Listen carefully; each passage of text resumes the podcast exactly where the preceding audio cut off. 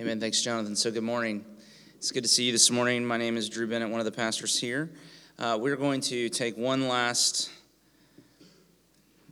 trip through this famous parable of Jesus in Luke 15, the parable of the prodigal son. And I want to take one more look at the elder brother in the story before we leave, because he is the lesson.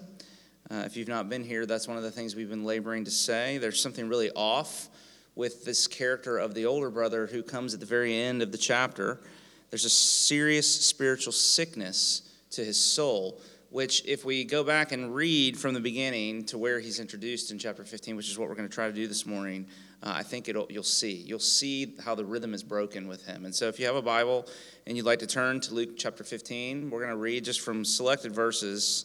It's printed there for you, but in order to not just spend the next 10 minutes reading, I kind of cut and pasted a little bit, so forgive me for that. It's printed for you in the worship folder.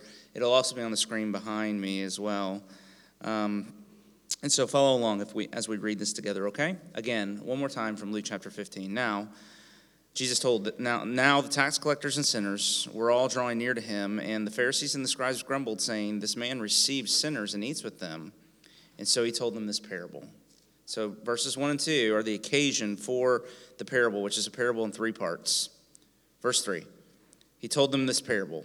"What man of you, having 100 sheep, if he has lost one of them, does not leave the 99 in the open country and go after the one that is lost until he finds it?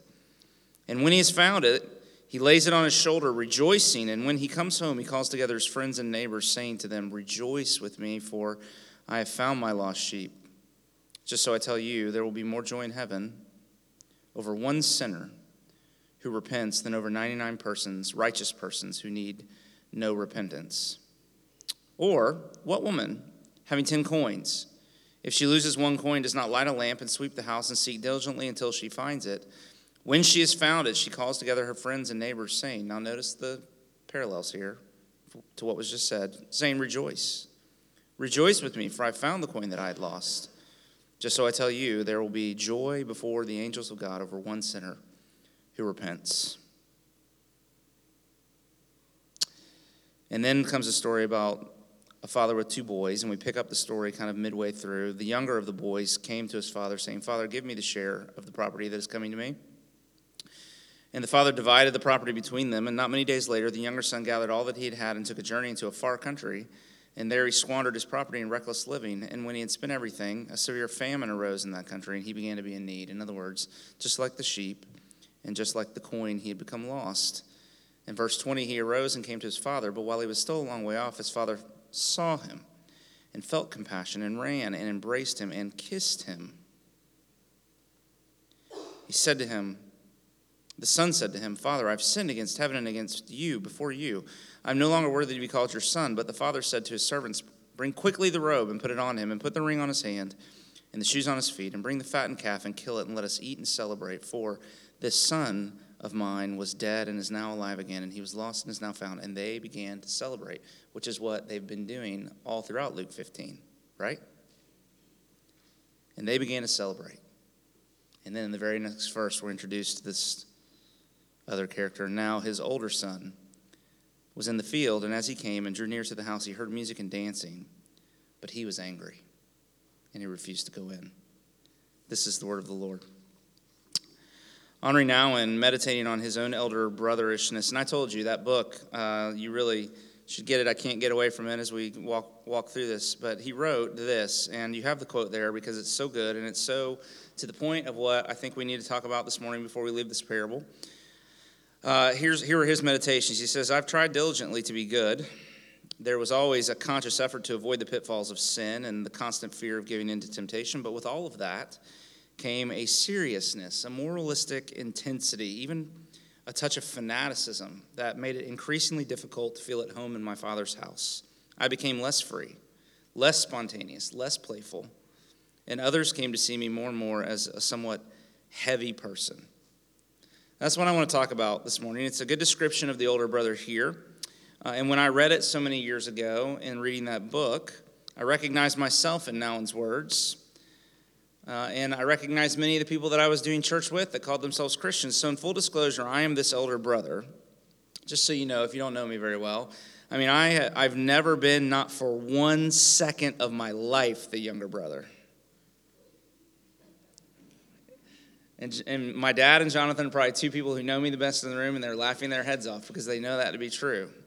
I am the oldest of two. I'm the firstborn of two firstborns. So I have never had, and one of the things Nouwen writes about is how resentful the elder brother type people can be of the younger brother type people because it looks like fun. I've never had that experience. Every day, for as long as I can remember, I've been slaving away, trying to do the right thing, which is why I suppose I'm so fascinated by this character. So I'm talking to myself here, but I'm also talking to you because, and here's something I think we have to wrestle with, Christianity in many circles seems to produce people like this, and that's a big problem, and we need a correction, and Jesus' story is the correction. So one of the things that he wants us to see here is that there's a danger in the pursuit of an obedient life and becoming the kind of person that Henri Nouwen describes there, who takes himself too seriously. That's the way I'm going to say it this morning. He's describing somebody who just takes themselves too seriously. And it's a sign of spiritual health that you learn and that you can learn just not to take yourself so seriously, to learn to laugh at yourself and even at your sin, because you know even your sin is no match for God's grace.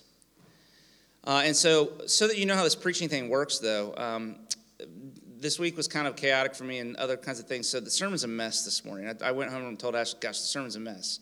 She says, really? How do you know? I said, I've been doing it long enough to know it's a mess. Okay? And I'm a mess because here's how this preaching thing works. I'm having to fight through taking myself so seriously as I'm telling you, you shouldn't take yourself so seriously. That's the struggle of my heart this morning, okay? And so I'm just telling you, it's going to be a mess. So come back next week, it'll be better, I promise. But we got to deal with this. And here's the question I want us to wrestle through this morning, okay? Do you have heaven's joy? Do you have heaven's joy? Jesus tells us more than once that heaven is a joyful place. Do you see that? The angels throw parties when the gospel moves forward in a person's life. Heaven is a place of unending celebration, of freedom and hilarity and wonder. And eternal life, according to Jesus in John chapter 17, is knowing God or knowing God to be like the Father in this story. So the person who knows that they're loved, like these boys are loved, well, I mean, what words would you use to describe them? Not carefree, not heavy, not, serious and overbearing. Safe, carefree, light, hair trigger celebrators. Tied to an easy yoke, Matthew 11.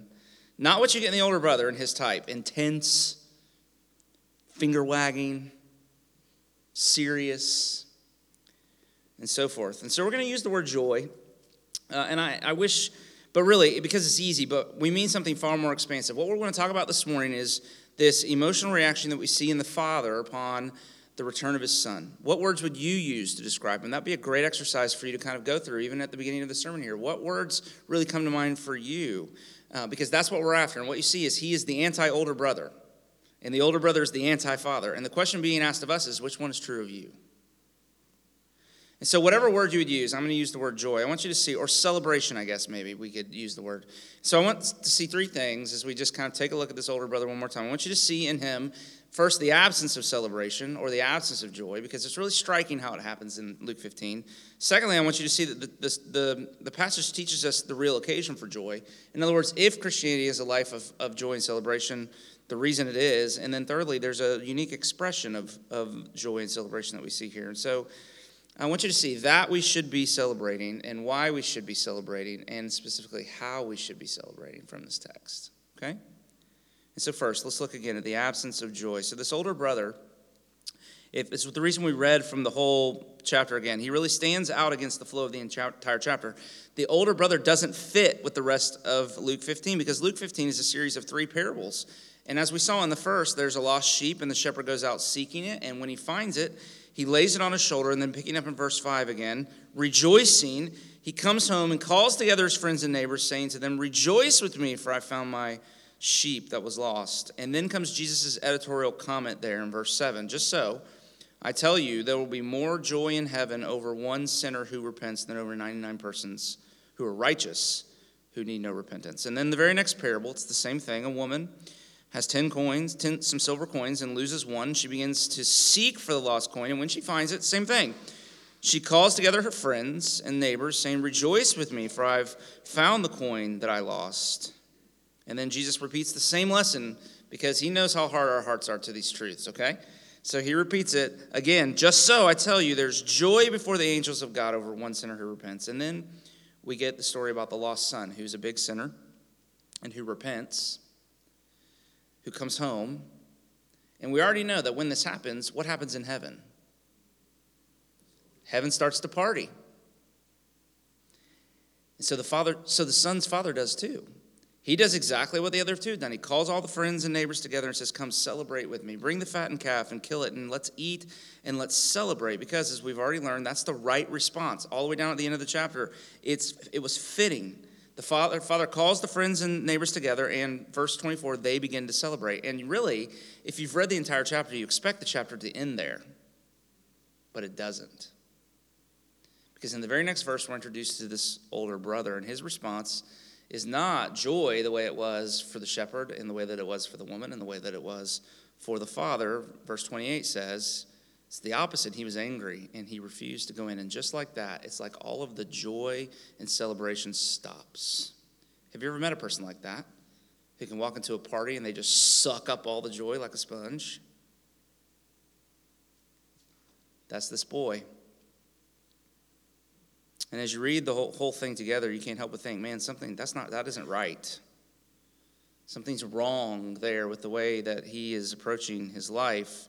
And that's the first point I'd like to make, is that his anger and his finger wagging and his scolding his brother and his scolding of the father, by the way, it doesn't fit. And the lesson is that Jesus' gospel, Jesus' life and mission and the message that comes out of it, Christianity shouldn't be producing people like that. It should be producing people unlike that. People who rejoice, hair trigger celebrators. And so the second thing we see is that Luke 15 is full of rejoicing. So the older brother doesn't fit with the rest of the chapter. It was fitting to celebrate, the father says at the end, but he can't because something's gone terribly wrong with him. And so if you see this kind of serious, intense, heavy absence of joy in someone or in yourself, what you need to know is it's like a warning light on the dashboard of your life that it's time to look under the hood because something is not working the way it should. And if you don't pay attention to it, it's going to end up in breakdown eventually. So the next question that I think we want to ask of the text, though, is if heaven is full of joy, and if we're to be mimicking and coming into that joy, then we have to understand what the occasion, why is heaven celebrating? What is the occasion for the joy? And it's very simple in Jesus' editorial comments in verses 7 and verses 10 of the parables that he's told. He says, heaven celebrates repentance. God loves sinners who repent. So much so that here's the image that we're given. Every time it happens, heaven stops and throws a party. I don't need to read it again. You can see it in verse 7 and verse 10 there. It's an important point to make at this point. And there's an important nuance to bring in at this point, too, because people have used this prodigal son story to say things like, you see, God, sin isn't a big deal. God's God of love. Love will win in the end. It'll all be okay. Just don't harp on sin so much. And that's not right. That's not at all the lesson of this story. Heaven doesn't rejoice because sin is not a big deal. Heaven rejoices when sin is overcome through repentance. Heaven celebrates sin defeated, which is just another way of saying that heaven celebrates grace, because the big deal in the parable is the father's grace to both his sons. The lost son found may be the guest of honor at the party, but the reason there's a party to begin with is because the father shows grace. That's why they're celebrating.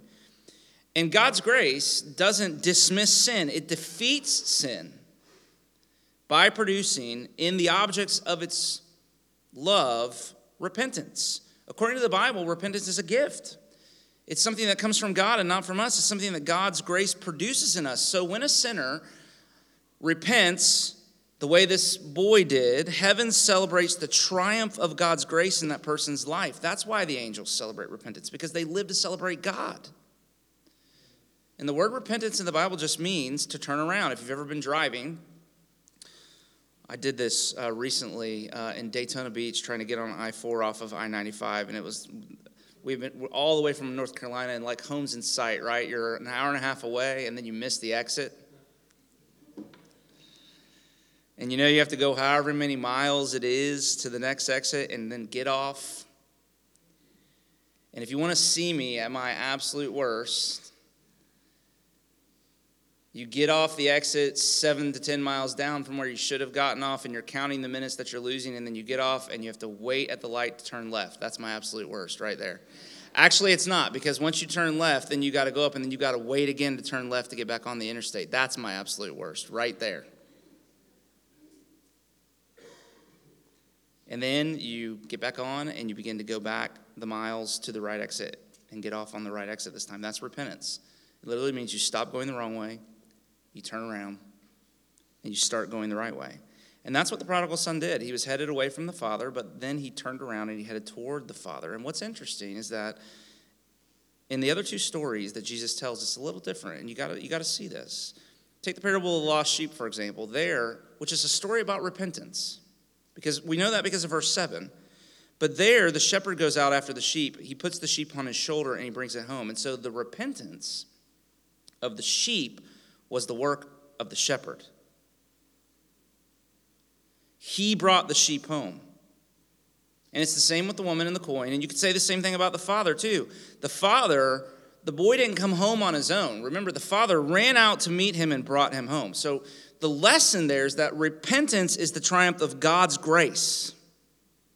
It's the culmination of God's work in those he's loved from before the foundation of the earth. And that's why heaven celebrates, because it loves to celebrate God, and we should too. And so one more question then of us, I think, is why does God love repentance so much? Why is it such a big deal?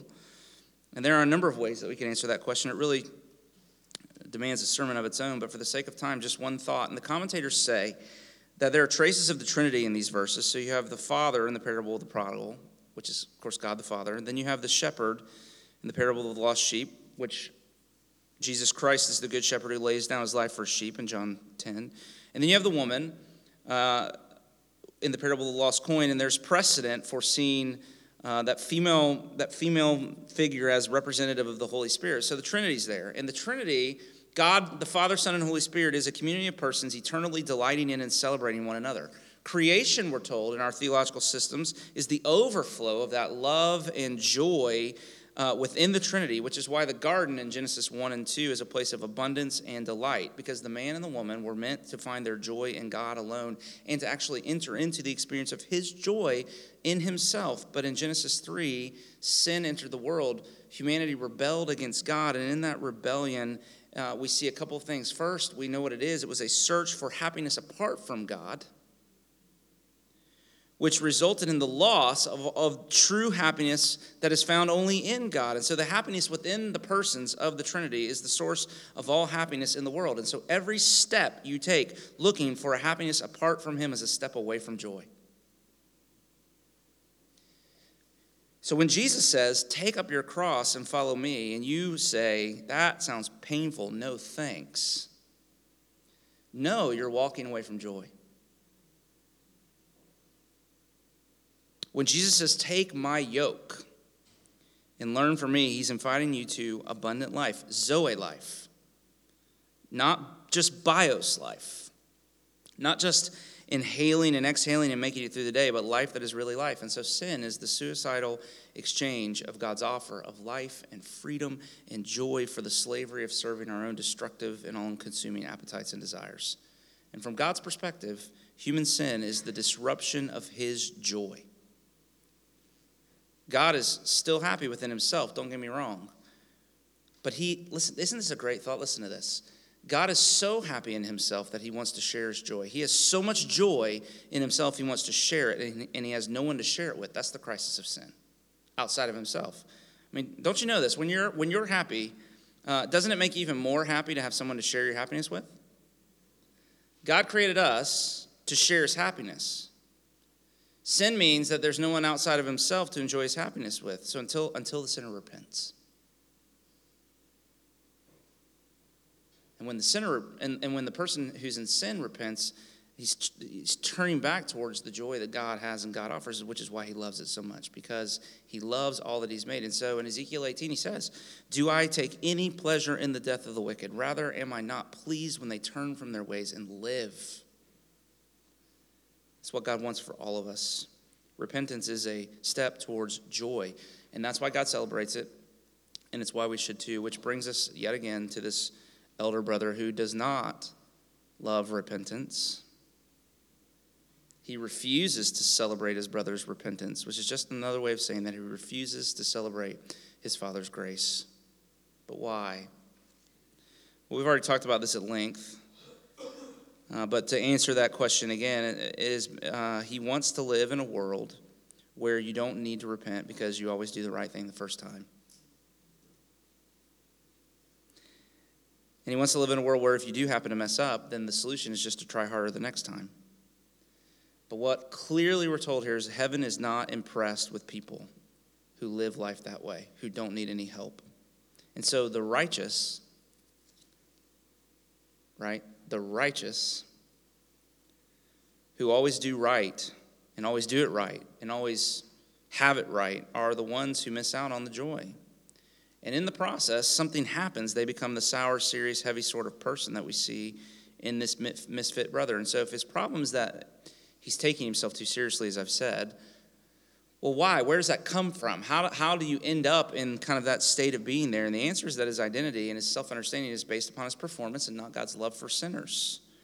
His identity was that he wasn't a sinner. I've slaved for you all these years, he said. Look, I've got a good record. Go check it out. Look at my personnel file, and you'll see I've done it right. I deserve everything coming to me. And that was the way he thought of himself. That was his identity. And the truth is, every identity factor gives you a joy, but it's a joy that automatically makes you feel superior to others. And so if your identity is that you're a good parent, then you'll automatically feel better than other parents whose kids are a mess. Or if what makes you feel good about yourself is that you follow the rules and that you're more spiritual than everybody else, you're more committed, then you'll automatically feel like you're better than all those uncommitted people. And it can be so subtle, okay? It can be so subtle. You can say, well, I'm a grace person, but then you can go about saying, I'm going to do grace better than anybody else.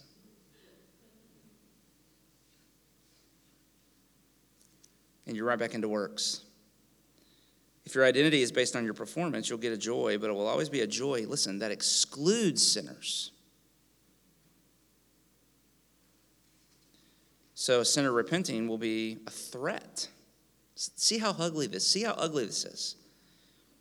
I mean, if a sinner can just repent and be welcomed and celebrated, then what about all the bad stuff they were doing? Does that matter at all? And if all of their bad doesn't matter, then what about all of my good? Does that matter at all? And this is his crisis. So we're talking about works righteousness here, how you can be right with God. How can you be right with God? If you think that righteousness and rightness with God comes from being right, then you'll need for others to be wrong, and you'll celebrate their wrongness. And that's the disease. That's what's wrong, and that's where it all comes from. That's what's wrong with this older brother's soul, and those Henri Nouwen talked about. But if your identity is based upon the teaching here that we are all infinitely lost, and we've all been saved by sheer grace, and now we're in Christ infinitely loved. That's a joy. You get a joy from that too, but it's a joy that doesn't make you feel superior to anybody else. And it doesn't exclude anybody else because it's all based upon grace. We're saved by grace. The rightness we need, the Christian gospel says, doesn't come from us. It's a gift that Jesus Christ lived an obedient life and died an obedient death as a sacrifice for our sins to make us right with God. That's our gospel. We contributed nothing. So Christianity is not about you. Can I say that again? If you're a Christian, Christianity is not about you. It has nothing to do with you. The only thing you contributed to your salvation was your wrongness. I mean, think about that. Your very best doesn't get you in. Your very worst can't keep you out. Stop taking yourself so seriously. You with me? Hello? That's an amen moment right there, people. That we should just feed our souls on that for a minute. And so the grace of God results in a moral life, but not in moral gravitas. And there's a difference. Obedience to Jesus is not a heavy yoke. And so let me ask this question that I've asked a couple of other times before. Do you love that God loves sinners? Do you love that God is a God of grace? Do you live with an overwhelming sense that your sins are no match for the grace that he shows to you in Jesus Christ? If so, then in truth, you won't take yourself so seriously, and you won't take the sins of others so seriously either. God's grace will be the big deal, not sin. God is the big deal. Amen? You with me? God is the big deal, not you. God's grace is the big deal, not your sin, not my sin, not any of that stuff. And that's the way it should be. And when that happens, two things will happen to you. You'll become a confessor, which is just another way of saying that you'll learn to finally laugh at yourself. Wouldn't that be great? You'll live fully in the light. You won't have to defend yourself all the time. You'll live joyfully weak. And at the same time, you'll become a forgiver when it comes to the sins of other people. You'll become a confessor when it comes to your sins. You'll become a forgiver when it comes to the sins of other people. And like God is, and that, beloved, is the freedom and the joy, call it whatever you want, that is missing in this older brother. So hear me, if the church is made up of righteous people who have right theology and always do the right thing, then let's get to work. Amen, you with me? But if the church is made up of repentant sinners who keep screwing it up and finding grace, then let's party.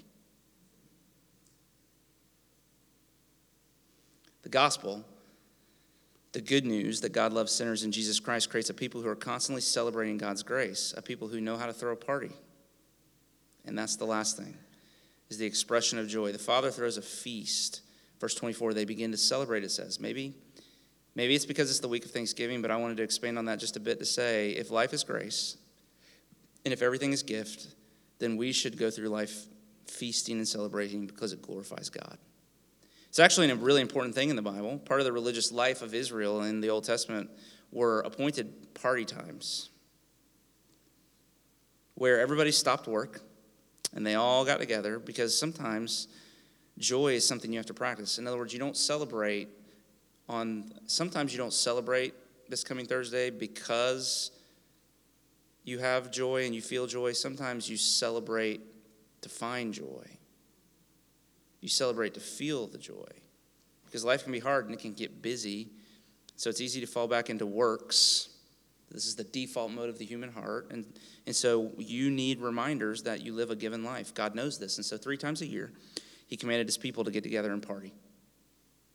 Listen to what it says in Deuteronomy.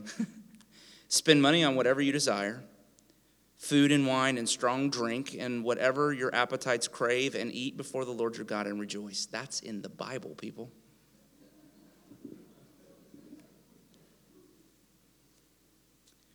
And it's a strategy against becoming like the older brother. So remember, you're doing the Lord's work eating that turkey on Thanksgiving, okay? And come Wednesday night, and we'll talk about that more to get our hearts ready for that day, because it really is a great occasion for us to enter into the joy of those who know that all of life is grace. And so who is the person who lives with the joy of heaven? It's not the righteous person who always has to do it right and make sure everybody else is doing it right too, the morality police. It is the repentant sinner who's been welcomed home by sheer grace. The question is, which are you? A friend of mine, just to finish up, told a story a long time ago, and it just has, there's a number of us know it, and if you've heard it before, forgive me, but I got to trot it back out every now and then. But he was a pastor I worked with, Ted Sin, who's a pastor I worked with over in Lakeland for a number of years. His wife went away on the weekend, and you guys know that when moms go away on the weekend, it's like no holds barred in the house, right? I mean, all hell breaks loose, really. And so his daughter came to him at some point during, mom had been gone for, a day or so or whatever, and his little girl, I don't remember which one it was, but she came to him, he's sitting down, she said, "What that smell?" Let me translate, "What's that smell?" Okay? And so he said, well, I think it was Riley. "Riley, I don't know, let's go find out." And so they start to go around all the different rooms, and every room they go into, she keeps saying, "What that smell? What that mail?" And they go in and check the garbage in the kitchen. It's not that, and go around, check, see if there's anything. And he said at some point it dawned on him, mom had been gone, like I said, for a while, and that he was pretty sure that she had been living on a diet of Slim Jims for the last 24 hours. So he said, Riley, do this. Put your hands like this and blow. And she did it. And she said, oh, that male.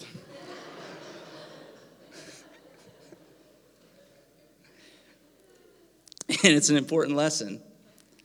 That's what self-righteousness is like. You don't know you have it. It's like bad breath. And the problem is that when you do have it, the whole world seems to smell. And it's so easy to sniff out the shortcomings and the sins of everybody else around you. And you can begin to think that everybody and everyone else stinks, when in reality, guess what? It's you. So heed the warning of the story. Heed the warning of this older brother who's presented to us here.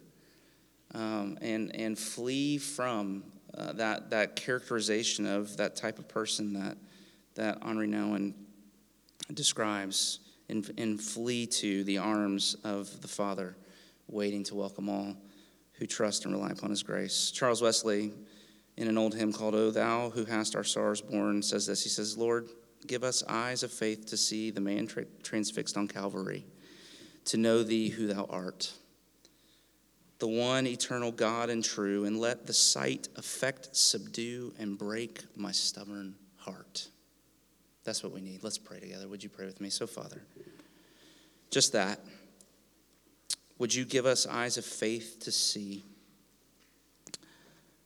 the wonder of the Lord Jesus upon a cross, dying there for our sins because he loves us, and in seeing him there to know you as you truly are, as a God of infinite grace and mercy and patience towards those of us who can't just seem to get our act together. And we pray that sight would affect, that it would move our hearts and subdue us and be like a chisel to pound and break through the hard-heartedness that we can live with, the shame toward our own sins, the judgmentalism towards others, and would instead it subdue our stubborn hearts to the wonder and the reality of your grace, so that we might begin to show grace to ourselves, those of us who've put our faith in Jesus, but also grace to one another, and might find the kind of joy that, if we could learn it, would sing to the world of your greatness and your goodness. And we begin to evangelize through that joy. That's what we hope and pray for. And so come, even now as we sing this song together, do that in us, we pray. May our response be joy. And for some of us, may it just come out of nowhere. Produce it in us. Holy Spirit, give us this fruit of joy and celebration, not just on Thanksgiving Day in a few days, but even now in these moments, we pray. Amen. Amen. So here's the thing. If you're here and you're not a Christian, you're saying, look, I'm going to figure out, I'm trying to find a joy that has nothing to do with God. Every step you take away from him is a step away from joy. Turn, repent. That's what that word means. Turn and come home. Come to him. You'll find him with arms ready to welcome and receive you. But if you're a Christian, don't stop repenting. Because the joy is on the other side of repentance every time. And so the more you grow in your faith, it's not that you have less to repent of. You actually have more and more and more to repent of, which means there's more and more and more joy, because no matter what the height or depth or length of your sin, these words are true of your Father always, because Jesus has purchased the truth of them for you. So receive these words. May the Lord bless you and keep you. May the Lord make his face shine upon you and be gracious to you. May the Lord turn his face towards you and give you his peace, both now and forevermore. Amen. Now go and celebrate.